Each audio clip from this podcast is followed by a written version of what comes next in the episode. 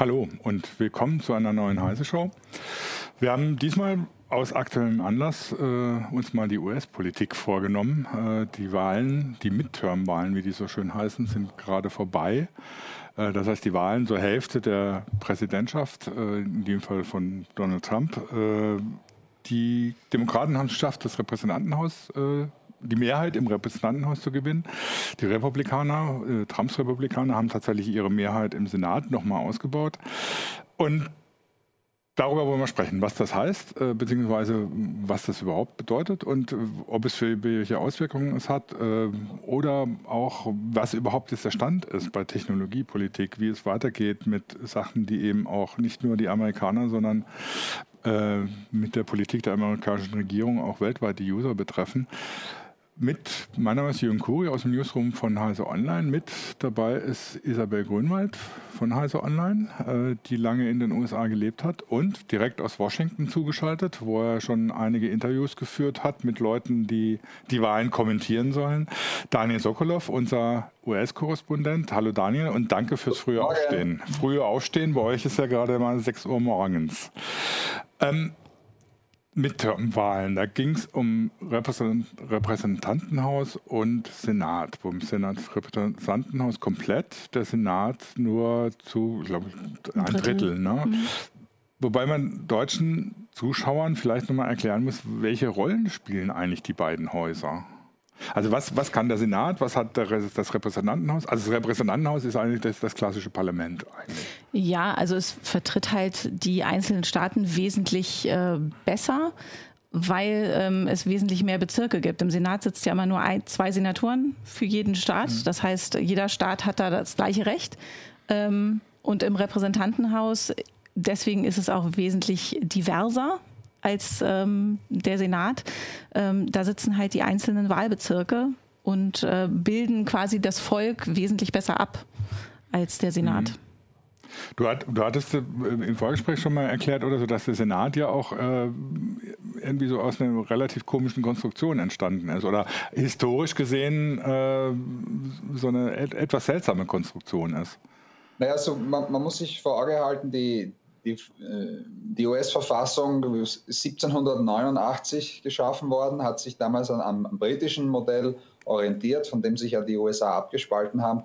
Und die haben aber nie, nie damit gerechnet, dass das so ein riesiges Land wird. Ja, das waren damals 13 äh, Kolonien im, im, im, an der Ostküste. Und ich habe mir die, da gab es ja 1790, gibt es eine Volkszählung, da waren ungefähr 800.000 Männer, äh, wurden damals gezählt. Ähm, und auch äh, Frauen durften nicht wählen und äh, die äh, Indianer durften nicht wählen und die Sklaven sowieso nicht. Und ähm, das, also, das man über, etwas über 800.000 Männer ab 16 Jahren. Und ab 18 durfte man wählen, wenn man also Staatsbürger war.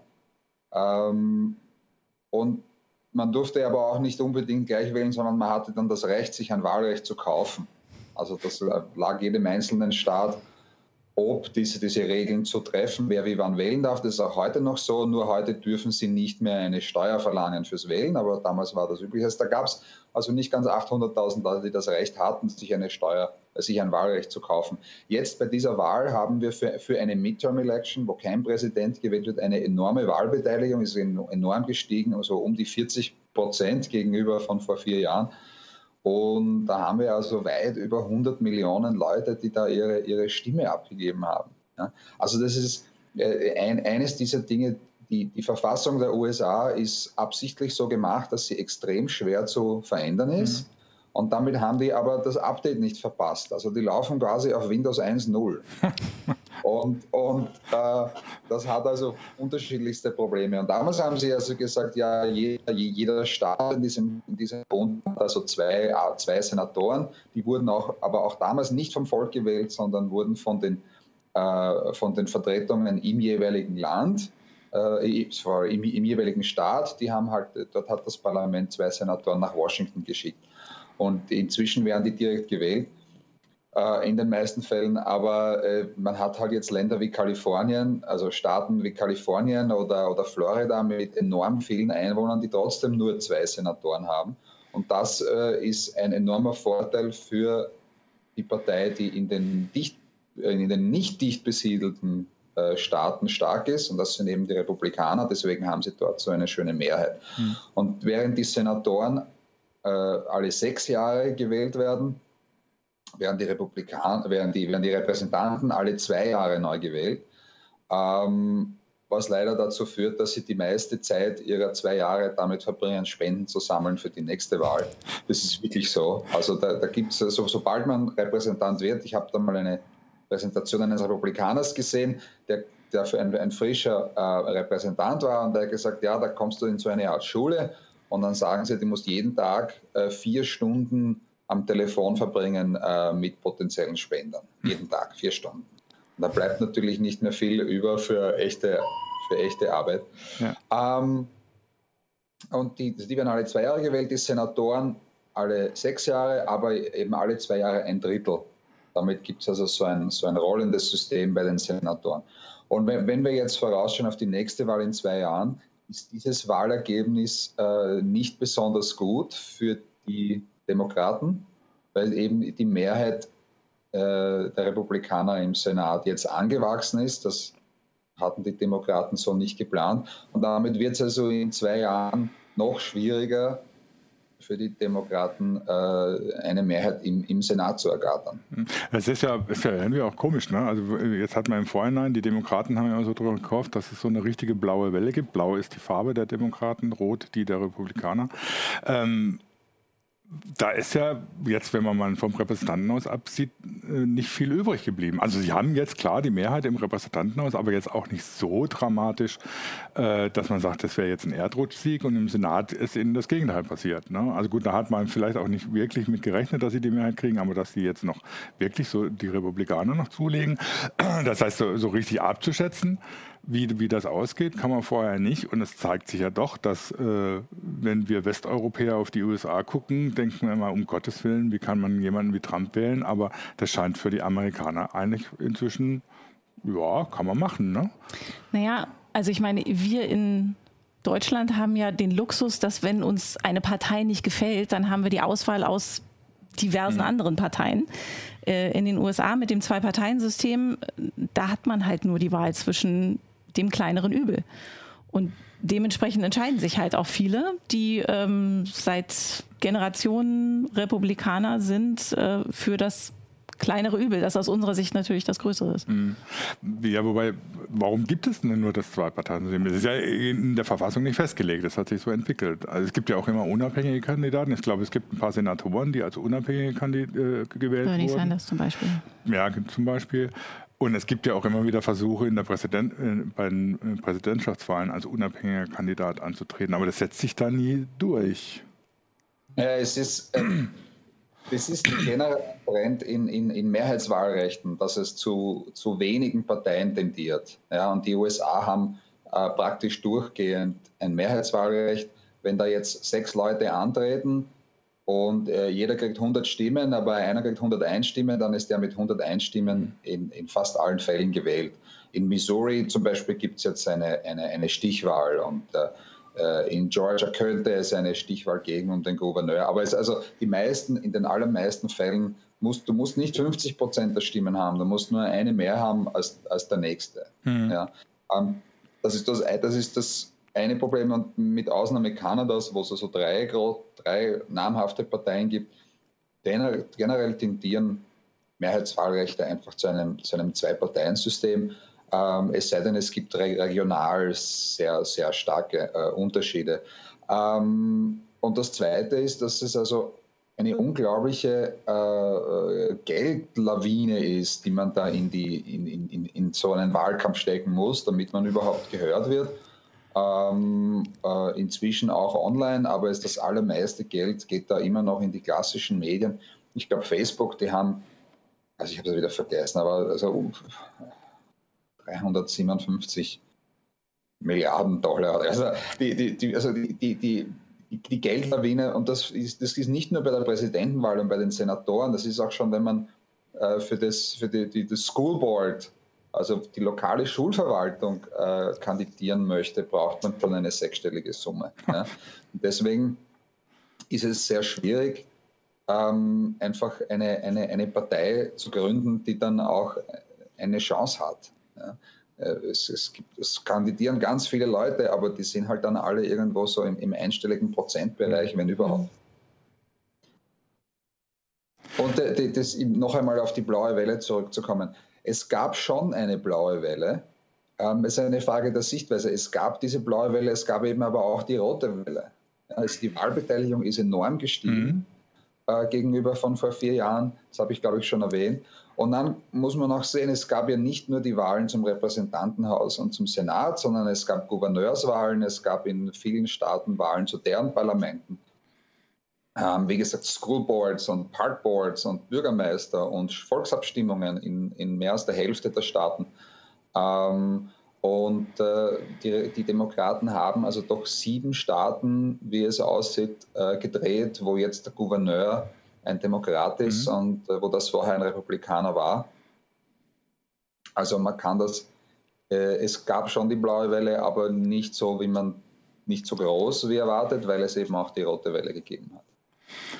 Ähm, nochmal, und jetzt nochmal zurück eigentlich zu, den, zu dem, wo wir vielleicht am ehesten betroffen sind, weil die, äh, welche Rolle spielen überhaupt der Senat und das Repräsentantenhaus? Also äh, du hast gesagt oder so, Senat zum Beispiel Außenpolitik. Ne? Der Senat ist sehr dom äh, dominant halt, was die Außenpolitik angeht. Das Repräsentantenhaus auf der anderen Seite kann natürlich jetzt äh, durch die Mehrheit der Demokraten, wenn sie äh, übellaunig sind, äh, sämtliche Gesetzesvorhaben von Trump blockieren. Wie, wie ist die Aufgabe? Man muss sich das ja nicht so vorstellen wie Bundestag und Bundesrat in Deutschland. Die, die Aufteilung, also um ein Gesetz zu beschließen, ist in den allermeisten Fällen brauchen sie eine Mehrheit in beiden, in beiden äh, Häusern, im Unterhaus und im Oberhaus. Ähm, es gibt dann aber äh, außenpolitisch ist das Repräsentantenhaus nicht, zu, nicht zuständig, also da, da reicht die Zustimmung des, im, im Senat. Und dann gibt es ähm, eine sehr lange Liste von Posten, die der Präsident äh, besetzen muss. Und äh, Davon ist ein Teil zustimmungspflichtig, da muss der Senat zustimmen. Ähm, umgekehrt hat das Weiße Haus auch im Senat ein bisschen etwas mitzureden. Sollte es im Senat, also der Vorsitzende des Senats ist der Vizepräsident. Mhm. Und wenn der, äh, wenn der äh, Senat äh, sich, nicht, sich nicht einig, also wenn es 50-50 ist in einer Abstimmung, dann kann der Vizepräsident die, äh, diese, das Unentschieden äh, in, in, entscheiden. Dann hat er auch eine Stimme. Normalerweise stimmt er nicht mit. Und äh, wenn also der, zum Beispiel, wenn der Präsident äh, zurücktritt oder sonst aus dem Amt scheidet, dann rückt der Vizepräsident nach und dann kann das, dann bestimmt der Senat einen neuen Vizepräsidenten. Ähm, also insofern hat der Senat schon äh, Rechte, die das, die das, Repräsentantenhaus nicht hat. Aber in den meist, bei den meisten Gesetzen äh, müssen beide zustimmen. Und dann muss auch noch der Präsident äh, das unterschreiben. Wenn er, der Präsident es nicht unterschreibt, dann geht es wieder zurück äh, zu Repräsentantenhaus und Senat und die müssen dann mit einer besonders großen Mehrheit äh, das Veto des Präsidenten mhm. überstimmen. Ähm, das kommt aber selten vor. Und welch, welche Rolle spielt das Repräsentantenhaus? Das hat mehr so eine innenpolitische Rolle. Also mhm. die haben eben auch die Aufsichtspflicht über die Arbeit des Präsidenten. Das heißt, was ein ähm, demokratisches Repräsentantenhaus jetzt machen kann, ist ganz viele Untersuchungsausschüsse aufstellen, mhm. um ähm, Trumps Beziehungen zu Russland, Trumps Beziehungen zu Saudi-Arabien und all solche Dinge zu untersuchen. Ähm, die können seine äh, Steuererklärung anfordern, die können äh, Leute vorlassen. Sollte es jetzt sein, dass ähm, aufgrund dessen, dass ja Jeff Sessions, der Justizminister, entlassen wurde, dass ähm, auch noch die ganze Müller ähm, Untersuchung da lahmgelegt wird, mehr oder weniger, kann ähm, das Repräsentantenhaus dagegen vorgehen und sowohl Müller als auch alle möglichen Zeugen vorladen, um doch noch an die äh, Erkenntnisse, die im Rahmen dieser Russland-Untersuchung äh, inzwischen gefunden wurden, mhm. ähm, äh, ja, offenzulegen. Also die haben da mehr so eine innere äh, Aufsichtspflicht quasi. Was die Demokraten ja auch schon ein bisschen angekündigt haben, jetzt wörtlich nutzen zu wollen. Ne? Ja, und Trump hat ja auch schon darauf reagiert. Er meinte, wenn ihr anfangt, mich zu untersuchen, dann werde ich euch für alles schuldig machen, was jetzt irgendwie schief läuft. Also von daher, das ist halt der Nachteil dessen, dass die Demokraten jetzt äh, die Mehrheit in dem Haus haben, dass er sagen kann, ich, ich kann ja nichts machen, ich werde ja mhm. blockiert. Als, aber es ist ja nicht so, als hätte er vorher schon viel gemacht. Da wurde er ja auch von seinen eigenen Leuten teilweise mhm. ausgebremst. Ja, also das, das war wirklich erstaunlich, die letzten zwei Jahre. Da war dieses große Fenster, wo die Republikaner wirklich äh, die Mehrheit hatten äh, in, in, im Unterhaus, im Oberhaus und im Weißen Haus und, und trotzdem erstaunlich wenig auf ja. den Weg gebracht haben. Also wenn, wenn man sich zurück äh, erinnert an den Wahlkampf vor zwei Jahren, was Trump da groß versprochen hat von einem Infrastrukturinitiative. Und da gibt es wirklich viel zu tun, marode Autobahnen und Brücken, überlastete Flughäfen Stromnetz, äh, Inter Internetversorgung am, am, flachen Land und sogar in Städten. Also da, und noch viele, viele andere Dinge. Da gibt es wirklich viel Aufholbedarf bei der Infrastruktur. Und nichts. Also es ist ja, es ist ja kein Gesetz gekommen. Es, nee. es ist nicht, nicht einmal wirklich was äh, diskutiert worden in, in den Ausschüssen darüber. Ja, ja sie haben dann äh, mit, mit, mit Mühe ein, ähm, quasi sich ins Bein geschossen finanziell, indem sie die Steuern enorm gesenkt haben. Ja, das, das, das haben sie geschafft. Was ja auch ähm, äh, erstmal so positive Auswirkungen, zumindest nach außen hin, gehabt hat und irgendwie so den, den, das Gefühl vermittelt, dass die US-Wirtschaft ja doch ganz gut läuft im Moment. Ja, das, äh, die ist auch schon vorher gut ja, gelaufen. Ja, also das ist trotz Trump, nicht aufgrund von Trump, mehr oder weniger. Ähm, und natürlich ist es für Aktionäre gut, wenn die Steuern auf die Unternehmen sind. Und die, die, die Unternehmenssteuern waren auch relativ mhm. hoch in den, in den USA. Das, das, das stimmt schon. Ja, ist, die kann man noch senken, aber jetzt gibt es halt keine Gegenfinanzierung. Ja, und außerdem wurden also auch die Steuern für die reichen Einwohner, äh, reichen US-Bürger auch gesenkt. Und klassisches republikanisches Programm. Aber es, also andere Dinge, es, es, fehlen ja die, abgesehen von der, von der Steuer, die großen Würfe der, der, der Regierung Trump. Und jetzt wird es natürlich dann ähm, nicht, nicht einfacher werden. Ja, also du hast diese Infrastruktur angesprochen. Ne? Also es gab ja diesen Vorschlag äh, oder diese, diese Initiative von Trump oder so, wir machen jetzt äh, alles für die Infrastruktur, wo sich die, die Bundesregierung aber weißlich rausgehalten hat und all, im Prinzip die ganzen Kosten auf die regionalen äh, Organisation oder, oder, oder Organisationsbehörden äh, abwälzen wollte. Und es ist ja schon überraschend. Also in Deutschland reden wir immer darüber, oh, Breitband funktioniert nicht, auf dem Land geht es nicht und die Straßen haben Schlaglöcher und so. Und wenn man dann mal in die USA geht und sich das anguckt, was wenn man nicht in New York oder in Los Angeles oder, oder von mir aus in, in Denver wohnt, äh, Internetzugang bedeutet. Oder wenn man übers Land fährt, äh, dann jammern wir hier auf extrem hohem Niveau. Und man wundert sich, dass dann eine Regierung nicht zusammen mit den Demokraten so eine Infrastrukturinitiative hinkriegt. Ich glaube, das ist zurzeit Zurzeit ist alles total schwer, weil diese Fronten so extrem verhärtet sind. Das, was wir in den vergangenen Regierungen immer noch hatten, dass es möglich war, ähm, across the aisle quasi mhm. zu regieren, dass man gemeinsam irgendwelche Sachen auf die Beine gestellt hat und dass es, dass es irgendwelche Punkte gab, in denen man einen Konsens hatte. Das ist durch diese Figur Trump total unmöglich geworden, weil halt ähm, eine Zusammenarbeit in diesen verhärteten Fronten und in dem Ton, der in der Regierung inzwischen herrscht oder zwischen den Parteien herrscht, gar nicht mehr so richtig möglich ist. Ich, ich glaube, dass es auch an den sozialen Medien liegt. Also mhm. Trump ist ja nicht, äh, wenn, wenn wir jetzt äh, das 20 Jahre zurückversetzen oder, oder 40 und wir hätten die sozialen Medien nicht, ja, dann wäre der Trump ja auch nicht so groß geworden, dann könnte er auch seine, seine äh, Botschaften nicht, nicht auf diese Weise ähm, verbreiten. Aber es ist, es ist nicht nur Trump. Also das hat ja schon vorher angefangen, wenn, wenn man sich anschaut, wie die Republikaner darauf reagiert haben, dass ein, ein, ein, ein Halbschwarzer ins Weiße Haus gewählt wurde. Und das, das war ja auch Frontalopposition, ja, Justament. Und wo sie auch ganz bewusst die Republikanische Partei ihre eigenen Traditionen, ihre eigenen Werte aus dem Fenster geworfen haben, was sie immer reden von, von Verfassung und Recht und so weiter ähm, nur, nur um Justament, also äh, Obama zu, zu un, unter, unterminieren. Ähm, und ich denke, dass es jetzt noch schlimmer werden wird. Also ich glaube nicht, dass Trump durch dieses Wahlergebnis hat irgendeinen, durch dieses Wahlergebnis irgendeinen Grund hat, äh, nachzulassen und jetzt, jetzt weniger ähm, spaltend zu agieren. Ich glaube, dass das wird, das wird noch wird genauso weitergehen, wenn nicht noch stärker.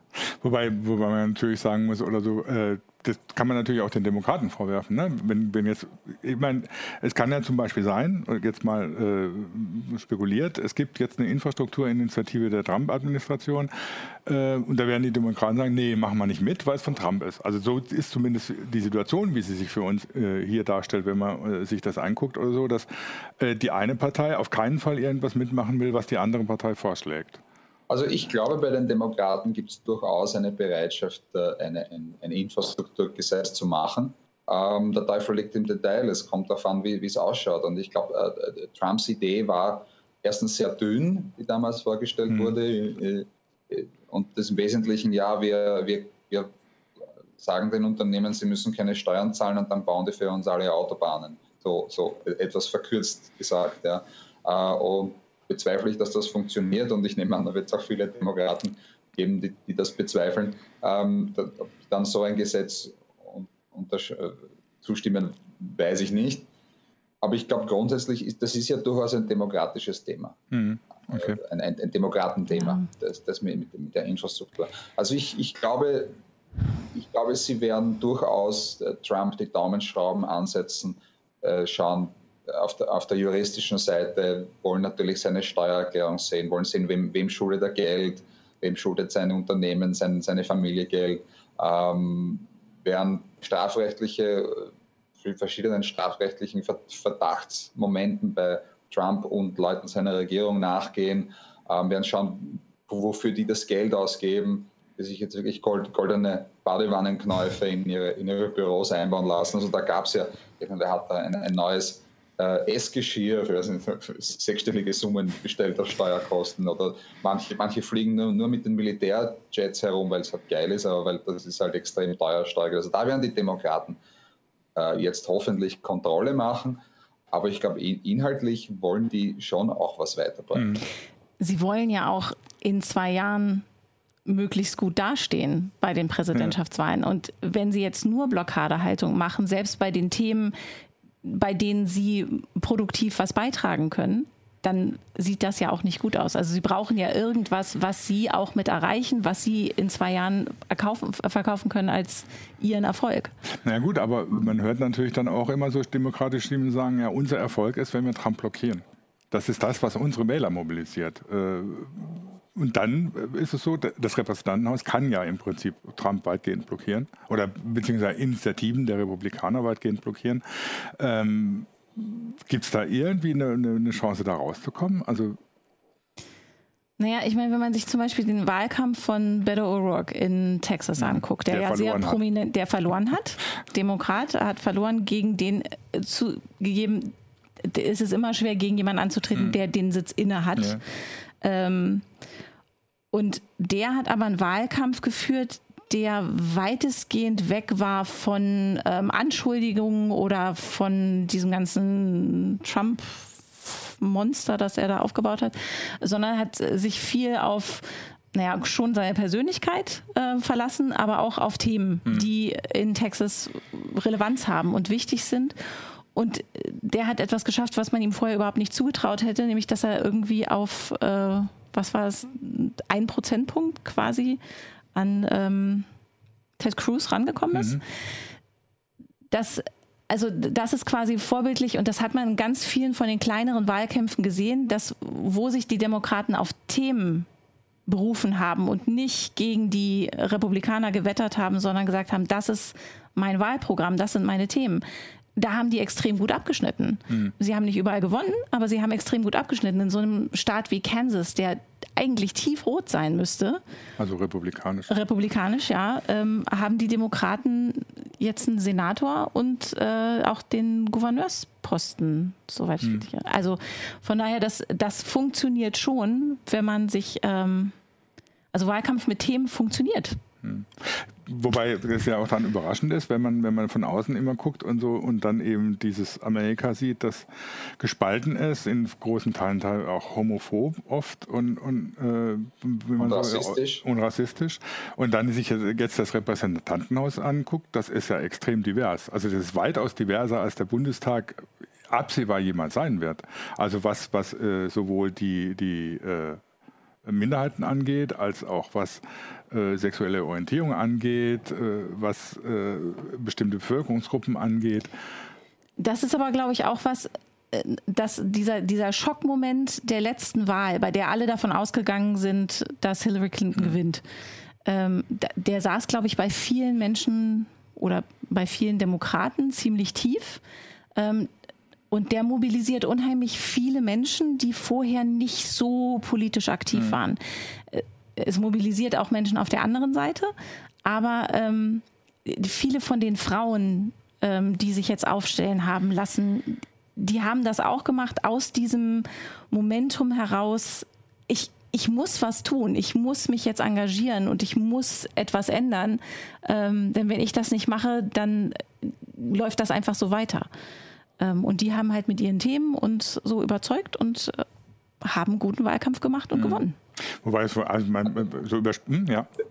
Das ist jetzt natürlich ein Fortschritt, wie du, wie du richtig gesagt hast, Jürgen, aber ähm, äh, es ist schon auch peinlich. Ich meine, jetzt haben wir 2018 das erste Mal, dass eine weibliche, äh, äh, sie nennen das Native Americans, Indianer sagt man nicht, also eine, eine, eine, eine Frau, die Native American ist zum ersten Mal ins Repräsentantenhaus äh, geschafft hat. Ja.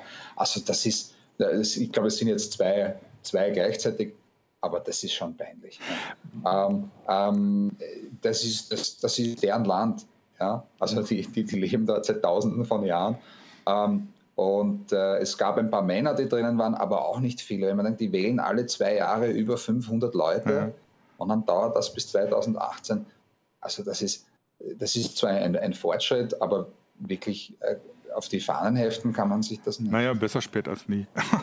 Aber ja. es wirkt, äh, auf mich wirkt es, wenn ich jetzt das einfach nur so angucke, schon so ein bisschen so, als wäre der Senat das äh, Parlament der alten weißen Männer und das Repräsentantenhaus mehr so zumindest ein bisschen in die Richtung einer jungen, eines jungen urbanen Milieus. Ja, aber das liegt ja auch in der Natur der Sache, dass der Senat halt alle sechs Jahre gewählt mhm. wird und ähm, auch es wesentlich teurer ist, Senator zu werden mit dem ganzen Wahlkampf und dem ganzen drumherum ähm, und Senator zu bleiben als ähm, Repräsentant. Ja. Also Wobei ich wundere mich schon, dass sie ja teilweise Senatoren jahrzehntelang, äh, haben sie jahrzehntelang ihren Posten in, als, so als wären sie da beamtet oder was? Also so wirkt es das, teilweise. Das hat es im Repräsentantenhaus aber auch gegeben. Ja? Wenn ich okay. an John Conyers denke, ich weiß nicht, wie, wie viele Wahlen, ich glaube, der hat über 30 Wahlen in Folge gewonnen, ja, weil die ja alle zwei Jahre gewählt haben. Ja. Also, aber natürlich im, im Senat ist das häufiger, wenn man nur alle sechs Jahre antreten muss, dann ja. Ja, und weil es auch häufig nicht so viele Gegenkandidaten ja, gibt. Ja. Also es wird dann halt einfach so, wenn du einen sehr demokratischen Staat hast und da einen demokratischen Senator, dann kommen da nicht so viele, die den herausfordern in den Vorwahlen und sagen, nee, ich möchte aber als Kandidat aufgestellt werden für die Partei. Ähm ja, die, die, die Vorwahlen, weil du das jetzt erwähnst, sind ja auch ein, glaube ich, auch ein Grund für die, für die Radikalisierung in der US-Politik, in dieser Spaltung. Also es sind nicht nur die sozialen Medien, äh, es, es ist auch im Wahlsystem gelegen. Nämlich es hat sich gezeigt, dass gerade bei den Republikanern äh, man durch die Vorwahl es nur kommt, wenn man sehr radikal auftritt innerhalb der eigenen Partei. Die moderateren Kandidaten haben es schon sehr schwer, überhaupt äh, auf den Wahlzettel dann endgültig zu kommen, sich in der internen Vorwahl durchzusetzen. Und das, äh, das stärkt diese, diese Spaltung dann am Ende des Tages im, im Kongress. Ähm, ich möchte auch noch eine Lanze brechen für die sozialen Medien. Also es ist nicht, nicht nur, dass sie die, die Spaltung in der Gesellschaft verstärken oder dass sie gewissen Akteuren Werkzeuge geben, um, um, das, um leichter Leute äh, zu beeinflussen, ähm, sondern also diese Beeinflussung kann auch in die andere Richtung gehen. Und das haben wir gesehen bei der Wahlbeteiligung. Hm. Also es war dieser große Jubel in den USA, dass die Millennials jetzt plötzlich alle an die Urne strömen. Und da haben die sozialen Medien sicher ihr, ihren Anteil gehabt. Also da auch Prominente wie, wie, wie von ähm, äh, Sängerinnen und Schauspieler und so weiter, die also ihre Fans wirklich dazu ermutigt haben, an die Wahlurne zu gehen. Ein, ein etwas äh, lustiges Beispiel gab es auch Stephen King, also der diese Horrorbücher äh, geschrieben hat, ähm, der hat dazu aufgerufen, man soll bitte nicht Steve King wählen. Das ist ein, ein, ein rassistischer Kandidat der Republikaner und es, er hat es wirklich bis daher, dass er immer mit dem verwechselt wird. Ähm, da hat er auf Twitter, es ist ihm es ist ihm nicht gelungen, also Steve King wurde trotzdem wieder gewählt. Aber vielleicht hat also auch Stephen King ein paar Leute an die Wahlurne ja. ähm, äh, motiviert, an die Wahlurne zu gehen. Nochmal zurück zu, zu, zu den Inhalten. Oder wir haben ja kurz über die Infrastruktur gesprochen und so, aber es gibt ja so einige Punkte, die im Moment so in den USA diskutiert oder wo, wo, es, wo es Initiativen gibt oder so, die die Auswirkungen weit über die USA hinaus haben. Also sind natürlich so netzpolitische Themen, es geht natürlich auch um Forschungspolitik. Ähm, Netzneutralität ist, ist ja so ein großes Ding, was in den USA immer noch schwer umstritten ist. Ne? Wo wunderbarerweise der letzte, der aktuell noch amtierende Senat ein Gesetz für die Netzneutralität erlassen hat, ähm, das jetzt aber wahrscheinlich, da es nicht mehr rechtzeitig durchkommt, äh, wieder auf der Kippe steht. Also äh, es gibt jetzt noch äh, Sitzungen des alten Parlaments. Das Wahlergebnis wird erst zum 3. Jänner schlagend. Ähm, das nennt man Lame, Lame Duck Season, ja. heißt das. Ähm, äh, wie du richtig sagst, der Senat hat beschlossen, die Netzneutralität wieder in Kraft zu setzen. Da haben drei Republikaner mit den Demokraten gestimmt, um eine Mehrheit zu finden. nur das, das Repräsentantenhaus hat noch nicht darüber abgestimmt. Ähm, die, möglicherweise werden sie das jetzt noch machen. Also es gibt äh, einige wenige äh, Republikaner im Repräsentantenhaus, die das auch unterstützen, nach außen hin. Ob sie es dann äh, bei der Abstimmung wird man sehen, ob es zu einer Abstimmung mhm. kommt. Also die republikanische Parteiführung hat bisher diese Abstimmung verhindert. Also die, man, man muss wissen, dass in diesen Parlamenten die Vorsitzenden äh, sehr, sehr viel Macht haben, also die, die, die Führer der, der, der, stärksten Fraktion enorm viel Macht haben, einfach indem sie beschließen können, ein Gesetz wir kommt nicht zur Abstimmung. Ja. Ja. Aber es ist, selbst, es, ja. selbst wenn in der eigenen Partei eine Mehrheit dafür gäbe, äh, sie lassen es halt dann einfach nicht abstimmen. Das Problem ist, wenn über das Netzneutralitätsgesetz nicht noch dieses Jahr abgestimmt wird, dann äh, ist der Beschluss des Senats mit 3. Jänner hinfällig. Und im neuen Senat wird es wahrscheinlich keine Mehrheit geben. Dann treten auch wieder ältere Regeln in Kraft. Das heißt, die werden dann 60 äh, Stimmen würden sie dann brauchen mhm. äh, im, im, Senat, um das durchzubringen. Und äh, das, das sehe ich nicht. Wobei das Thema dann, also wenn, wenn mir jetzt auch, wie gesagt, für, für wahrscheinlich viele Beobachter auch aus Westeuropa überraschend hört, dass der Senat, der republikanisch dominierte Senat, plötzlich ein Netzneutralitätsgesetz verabschiedet, ist, ist ja so ein Beispiel dafür, was Capellino auch auf äh, YouTube irgendwie gemeint hat, eigentlich müsste es doch um die Inhalte gehen und nicht darum, du hast was gemacht und weil du mein Feind bist, deswegen mache ich da nicht mit. Also ähm, Netzneutralität ist ja eigentlich ein Thema der Demokraten, die das, das, eigentlich immer befürwortet haben. Und wenn jetzt die Republikaner sagen, okay, dann machen wir das, dann sollte es doch möglich sein, dann das durchzubringen. Aber anscheinend äh, ist ja, es doch nicht so einfach. Es gab eine Untersuchung der University of Maryland, 86 Prozent der Amerikaner wollen die Netzneutralität. Mhm. Selbst unter den Republikanern, 80 Prozent der Republikaner sind, sind für die Netzneutralität. Insofern sollte das ja das Normalste der Welt sein, dass der Senat das beschließt. Ja. Ähm, das ist kein, kein parteigebundenes Thema. Ähnliches würde man ja auch zum Beispiel für Weltraumforschung oder, oder, oder andere Sachen erwarten. Ne? Bin ich, wo ich mir jetzt nicht sicher bin, wie der Status ist und was da jetzt in nächster Zeit passieren wird. Ähm, ja, äh, Trump will ja seine, seine Weltraumkampftruppe einführen. Ähm, dazu braucht er die, die, die Zustimmung äh, des Senats ähm, wird man sehen, wie, das, wie, das, ähm, wie, sie, wie sich das im, im, Detail entwickelt. Vor allem braucht er dafür auch ein Budget. Mhm. Ja. Und ähm, also da, das, das müssen die beiden, die beiden Häuser des, des Congress also zustimmen. Ähm, das ist immer ganz schwierig in den USA ein, ein, Budget zu machen. Das war, ist aber keine Neuentwicklung. Mhm. Das war schon vor vielen Jahren so. Wir müssen da jedes Jahr ein neues Budget machen. Das macht langfristige äh, Projekte wie eben Weltraumforschung äh, auch schwierig, weil du kriegst zwar jetzt für die nächsten sechs Monate ein Budget, aber du weißt nicht, ob du in sechs Jahren für dieses Projekt noch ein Budget hast.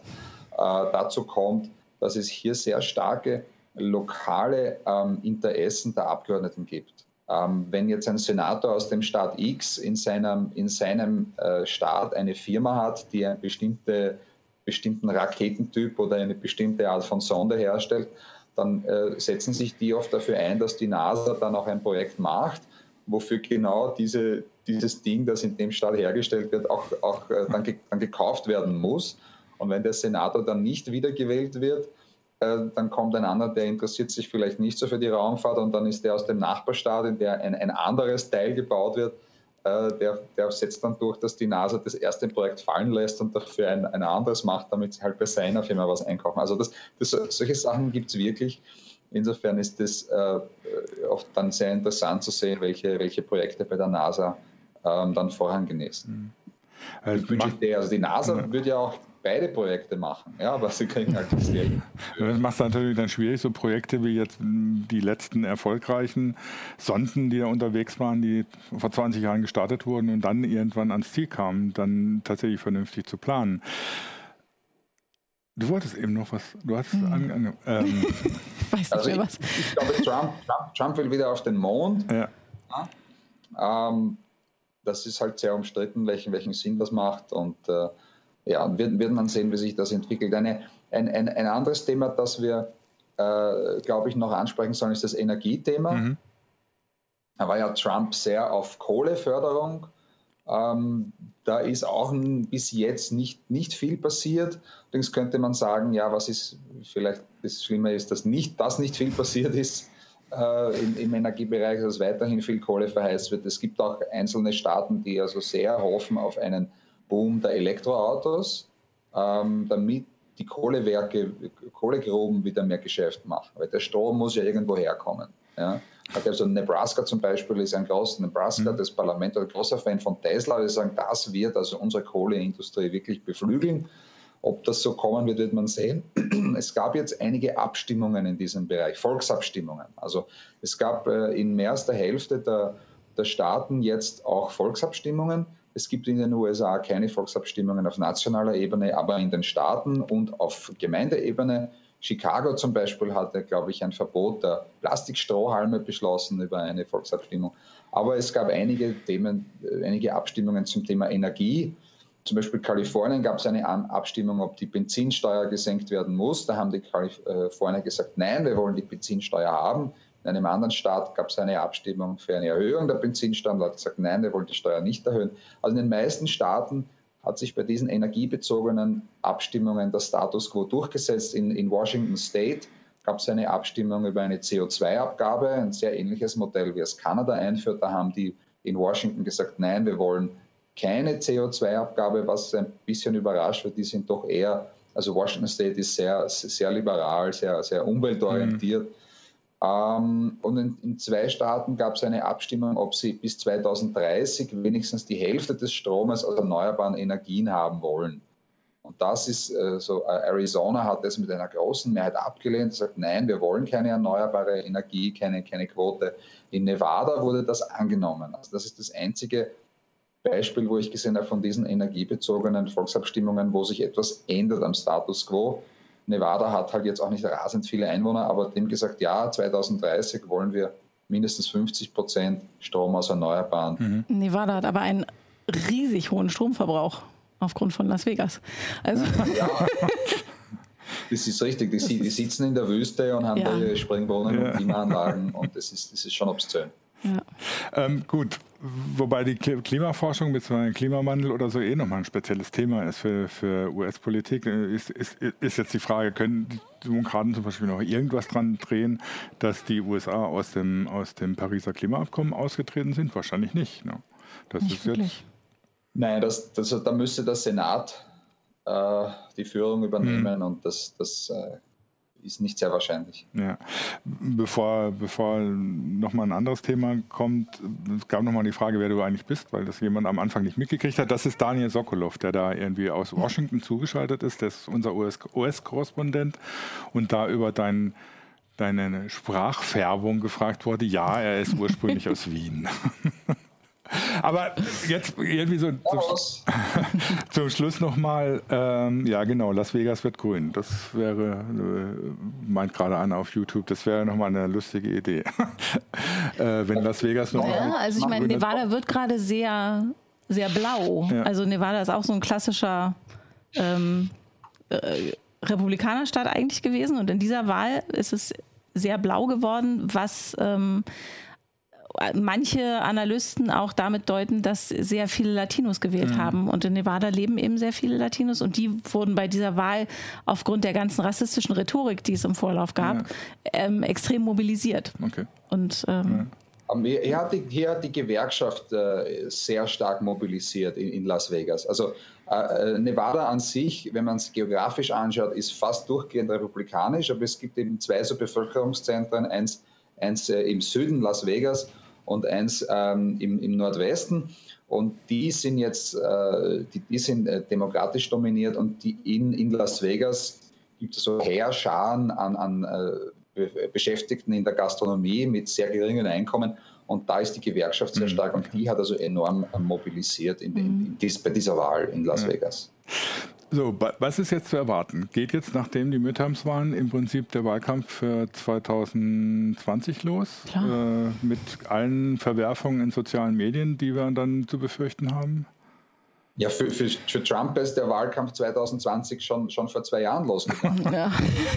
Wirklich, der, ja. macht ja, der hat ja sofort nach Amtsantritt begonnen, Wahlkampfveranstaltungen zu machen, äh, offiziell registriert für die Wahl, für die Präsidentenwahl 2020. Ja, und ich meine, er hat ja auch in seiner ersten Pressekonferenz nach den Wahlen jetzt schon angekündigt, ähm, dass er jetzt so einen super Buhmann hat und äh, deswegen schön Wahlkampf machen wird. Super Buhmann? Also, na, die Demokraten, die ah, ihn ja sich, jetzt überall ja, blockieren. Okay. Also ja. ja. Das äh, kommt ihm ja alles ich dachte. Er hat sich schon irgendwie einen ausgesucht, auf den er besonders losgehen kann, wie auf den armen CNN-Journalisten, den er jetzt rausgeschmissen hat. Da kommt der nächste, also der von NBC kommt gleich hinterher, weil er ihn unterstützt hat. Ähm, ich meine, die, die, Facebook und auch Twitter, die haben ja jetzt auch im, im Verlauf dieser, dieser Midterm-Wahlen auch nochmal ganz stark gegen, gegen Accounts vorgegangen, die, denen sie Fake News vorwerfen und denen sie äh, falsche Informationen vorwerfen. Wird das wieder zum Problem? Werden, werden wir das auch wieder erleben? Also ich habe einen Artikel gelesen in der Washington Post, wo drin stand, dass ähm, die Trolle aus dem Ausland gar nicht so sehr das Problem bei mhm. diesen Wahlen jetzt waren, bei den Midterms, sondern dass es unheimlich viele im Inland gibt, ähm, US-Amerikaner, die halt gelernt haben. Es wurde ja nach den Wahlen alles so schön aufgedröselt, wie man das macht und wie das funktioniert und wer da kommt. Ähm, wie wäre das, ein erfolgreicher Troll? Ja, dass das, äh, das im Prinzip eine Blaupause war für viele US-Trolle, hm. das äh, jetzt so durchzuziehen. Das heißt, man muss gar nicht mehr so sehr ins Ausland gucken. Äh, es gibt da genug im Inland, die ähm, Fake News tatsächlich und Gerüchte und Verschwörungstheorien und sowas alles verbreiten und gelernt haben, wie man es effektiv mhm. macht. Ja, wobei, wobei mich immer wundert, ähm, klar, äh, klar gibt es das in Deutschland auch, dass irgendwie Leute so, so äh, trollartig unterwegs sind, um es mal so zu sagen, und Fake News verbreiten und Verschwörungstheorien. Aber in dem Ausmaß, wie das in den USA passiert ist, haben wir das ja hier nicht erlebt. Also vor der, vor der Bundestagswahl 2017 haben alle gesagt, oh Gott, das wird bei uns auch passieren und so. Und was war? Nichts war. Im Prinzip war nichts. Ähm, Im Verhältnis sagen wir so, wenn man es ins Verhältnis setzt. Ähm, mich wundert das immer, dass das in den USA so zieht und äh, in anderen Ländern eher wenig. Also ich glaube, es hat auch was mit den sehr gespaltenen Medien zu mhm. tun. Ähm, du bekommst in den USA wesentlich leichter deine äh, Verschwörungstheorien und Ideologien bestätigt durch einen großen Nachrichtensender wie mhm. Fox News. Oder MSNBC auf der anderen Seite. Ähm, und, und das, das legitimiert quasi mhm. diese Verschwörungstheorien noch eher, als das bei uns der Fall ist, wo ich mal behaupte, dass unsere Medien weitestgehend neutral sind. Hm. Ähm, naja, sagen wir nicht neutral, aber doch immer, immer so sehr auch in ihren Meinungen teilweise sehr divers. Also ich meine, selbst ja. die FAZ hat dann irgendwelche, ähm, lässt äh, Didi Eribon einen Gastartikel schreiben oder sowas. Also das sind, das würde zum Beispiel bei Fox News natürlich nie passieren. Genau. Also von es ist bei Fox auch nicht alles Sean Hannity, also da es schon ein bisschen unterschiedliche Meinungen. Ja, würde auch nicht, würden sie kein Geld verdienen. ja. ich fürchte, dass es nicht auf die USA begrenzt ist. Also mhm. Also wenn ich denke auf, diesen, auf diese Jagd, auf die auf die Rohingya gemacht wird, äh, das läuft sehr stark über Facebook. Mhm. Also es gibt in anderen Ländern leider auch. Ja. ja, auf jeden Fall. Also gerade in Ländern, wo es, wo es schwer ist, zu verifizieren über irgendwelche öffentlichen Kanäle oder in Ländern, wo Facebook inzwischen synonym ist mit den Nachrichten, mhm.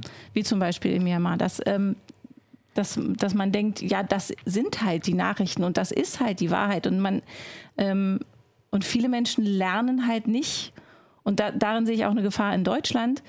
Man lernt halt nicht mehr zu unterscheiden, was ist eine Nachricht und was ist etwas, was ich von irgendwoher erzählt bekomme und wie kann ich das verifizieren und wie, wie kritisch muss ich mit manchen Sachen umgehen, die man bekommt. Also ähm, von daher ist es vielleicht in Deutschland noch nicht so schlimm wie in den USA, aber ich würde jetzt nicht ausschließen, dass wir, wenn wir uns nicht wesentlich mehr anstrengen in Sachen ähm, Medienbildung, dass wir nicht dasselbe Problem in 10, 15 Jahren auch haben. Ich möchte deinen Pessimismus nicht teilen, aber würde jetzt erstmal sagen, okay. Ich hoffe auch, dass wir bessere Medienbildung haben. okay, wir werden uns spätestens in zwei Jahren wieder hier treffen und über die Wahlen reden. Äh, Daniel, mit dir und wahrscheinlich auch mit Isabel dann. Ähm, ich denke, für heute haben wir erstmal genug über die US-Wahlen diskutiert. Äh, auch wenn uns viele der Themen wahrscheinlich oder viele der Einzelthemen auch in den nächsten Tagen, Wochen, Monaten nochmal beschäftigen werden. Ich danke dir recht herzlich, Daniel, dass du für uns so früh aufgestanden bist. Danke, Isabel. Danke ja, vielleicht darf ich, darf ich noch einen Hinweis an, die, an, die, an unsere werten Leser einfügen. Wer, äh, ich bin jetzt hier in Washington, äh, mache eine Reihe von Interviews. Genau. Ähm, der erste Artikel wird wahrscheinlich in Richtung äh, Privatsphäre und Datenschutz gehen. Das haben wir heute jetzt äh, nicht, nicht angeschnitten. Also da rede ich mit Leuten, die hier in Washington wohnen und oder arbeiten und die die Szene gut kennen und diese, diese Experteneinschätzungen, was die erwarten in ihrem Bereich mhm. und was, was aus ihrer Sicht diese ähm, die Änderung in den, in der, im Repräsentantenhaus jetzt die demokratische Mehrheit bewirken wird. Ähm, da fangen wir an mit Privatsphäre, kommen noch ein paar andere Themen. Ähm, darf ich herzlich einladen, da mal reinzuschauen genau. und es dann auf Heise Online zu lesen. In ist. den nächsten Tagen auf Heise Online. Wahrscheinlich werden wir nächsten Tag, nächste Woche mal wieder ein bisschen mehr ein technisches Thema haben. Mal gucken, was, was so aktuell ansteht. Ich danke euch fürs Hiersein und danke fürs Zuschauen und sage Tschüss und bis nächste Woche. Tschüss. Danke, schönen Tag.